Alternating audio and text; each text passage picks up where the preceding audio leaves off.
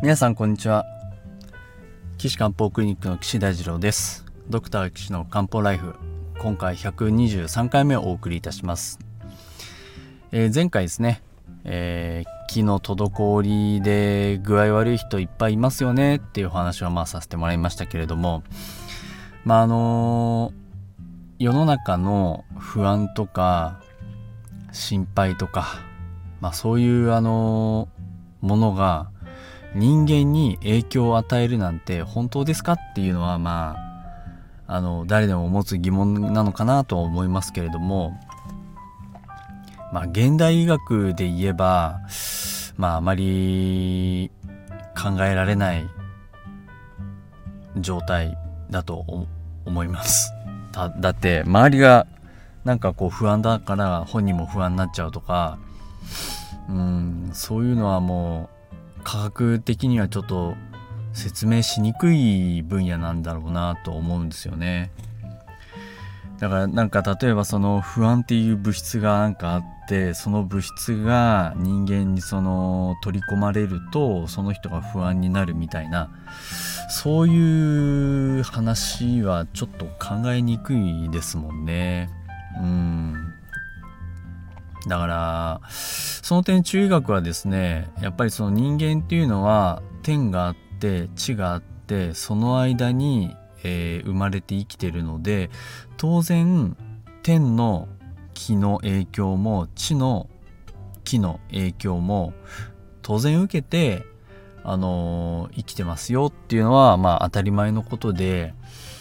でしかも体の中でもその気の流れがあってそれも外に影響されてますよっていうふうに普通に考えてます。なので例えば季節四季がありますけど季節っていうのは人間に体に影響を与えますしえっと気温とか日射量とかあの朝昼晩の時間とかあとは春あじゃあねえっと晴れてる曇ってる雨が降ってる雪が降ってるとかっていうそういう状況も人間の体や精神に、まあ、影響を与えるのは、まあ、当たり前だよね。だから体の外で起こっていることっていうのは体の中でも起こりますよね。っていうのがまあ考えのうちの大元としてあります。うん、で体の中を一生懸命見たのが中医学ですね。えっと臓器があってその中を気が巡ってて血が巡ってで精神活動をしてで食べたものから気を作って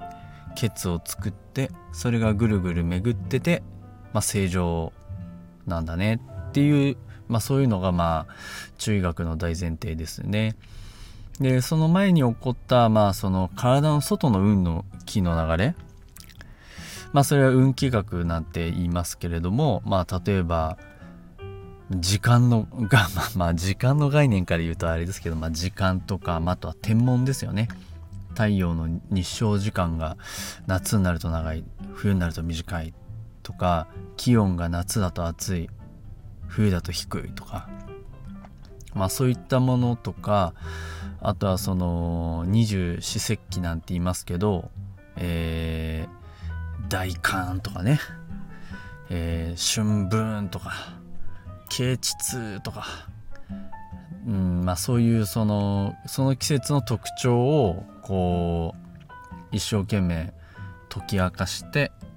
でそれがまあ体にも影響を与えてますよとかっていうのをこう考えたりするのがまあ当然あの、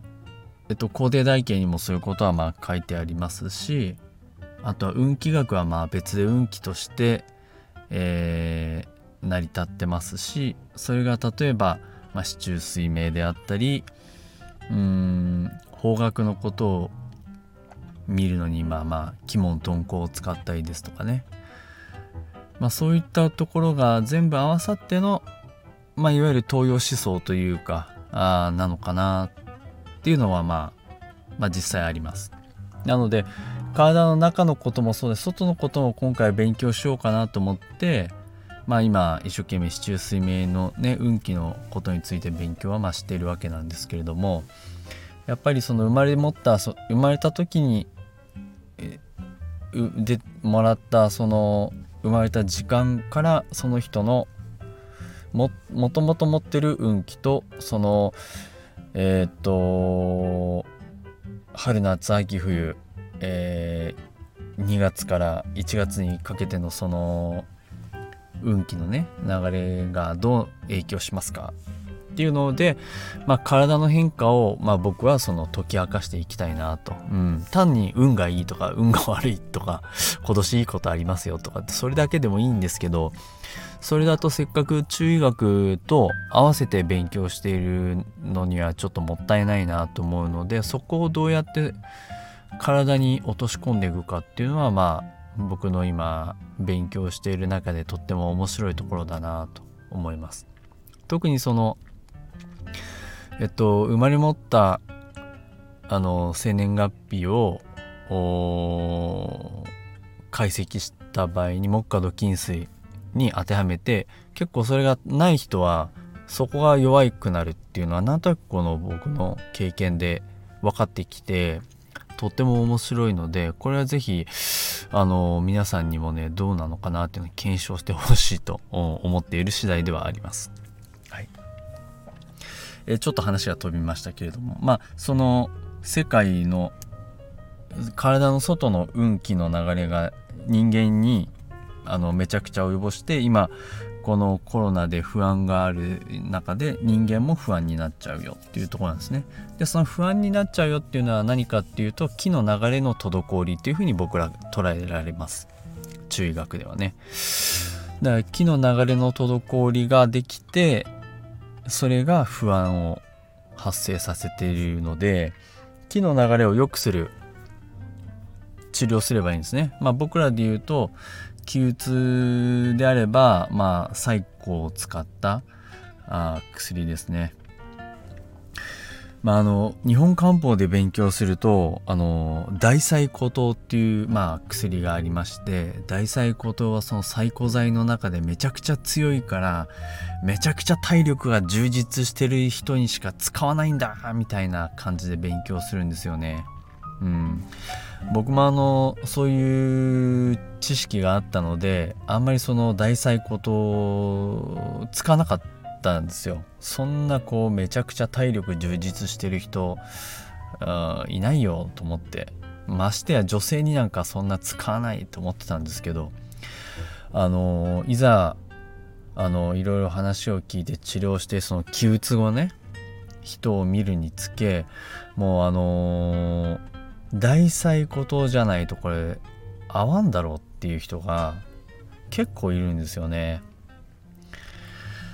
だから見かけじゃないな人間が まあ見かけも重要です。防心っていうのがねあるぐらいで防っていうのはこう望むって書きますけどこうパッと見でこうあこの人どんな感じっていうのをまあ診断診察するわけですけど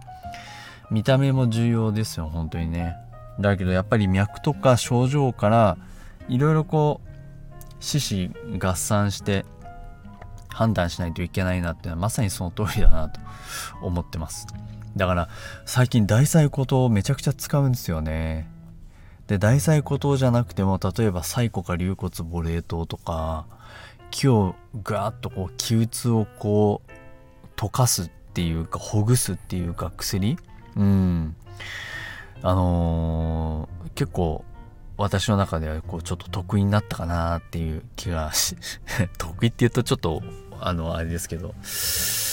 まあなったかなと思ってますね。でじゃあその薬を使わないでどうすればいいのかっていうことについて僕はすごいお伝えしたいんですけどもうほんとね一つはねあの運動です。運動はめちゃくちゃいいですよ。やっぱり気が巡ります。例えば皆さんあの運動した後スカッとした気持ちになるじゃないですか。爽やかな。ねただまあそういう爽やかさうお今日運動したで爽やかだっていう風になるのってまあまあその負荷の強い運動だと思うんですよ。うん。あんまりね、ウォーキング1時間したから、うわ、爽やかっていうのはないと思うんですよね。それだったら、あの、僕のおすすめしている縄跳びを10分やる、まあ、10分難しいですけど、5分やるとか、まあ、30分ちょっと早めに走ってくるとか、あのー、100m ダッシュを3本やるとかね。もうそっちの方がねめちゃくちゃあの爽快感を得られます。うん。なのでこの爽快感っていうのはこう木の巡りがふわっとこうよく巡ったサインなんですよ。爽快感。うん。あのそれと同じことを言えるのはね僕はあのみかんの皮の匂いなんですよね。うんみかんの皮の匂いピシュってこう潰すとふわっとこう中の液体が出てきてすごい爽やかな香りがしますでしょ？しますよね。でであれをね嗅いだ時のこの気分気持ちふわっていうあのこの爽やかふわっていう感じあれはね木が巡ったサインなんだろうなんですよね。うん。いやそれと一緒で運動もとっても大事ですからあの運動は筋肉を鍛えてその気血の巡りを生むっていうことでもとっても重要なので是非ですね皆さんあのちょっとしたきつい運動を取り入れてほしいな階段をダッシュするとかねすごいいいなと思います。うん。これは多分あの筋肉が増えて長生きするっていうことについてはとってもいいんじゃないかなと思いますしね。えー。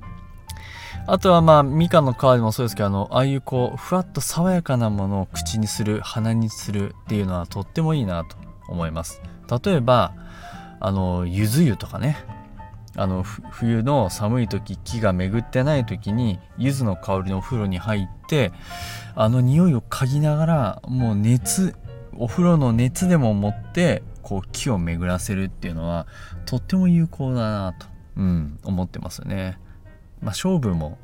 あのピリッとした香りがこう木を巡らす刺激になるなっていうのは本当その通りだなと思いますしね。うん、まあそれは同じことは食べるものにも言えるので、まあ、口口からねその香りのいいもの例えばですねあのセリ科の植物なんかいいですよ。えっ、とセリ科の植物セリ クレソンあとまあパクチーなんかもそうですよね。ああいうこうふわっとした爽やかな香りがあの木を巡らせてくれますので口から食べる。あとはそのシソの葉っぱもそうですね。まあ大葉でも紫のシソでもどっちでもいいと思いますけどあの香りはですね木の巡りを良くしてくれますし他にはまあ例えばミントティーとか、えー、ミントのリキュールとかねあのお酒が木の巡りを良くしてくれますからね。ミントのリキュールの他にはまああとなんだろうな。うーんまあえっ、ー、とまあな酸っぱいものとかもまあいいかなと思いますけどね。うんおすすめです。ああそうあの僕あのリキュール結構好きでそのまま飲んだり、えー、炭酸で割ったり、えー、します。けれども結構あの西洋のリキュールっていろんな薬草を使ってるんですよね。例えばイエーガーマイスターとかうんとウンターベルグとかあとはカシスまあカシスはカシスだけかな。うん。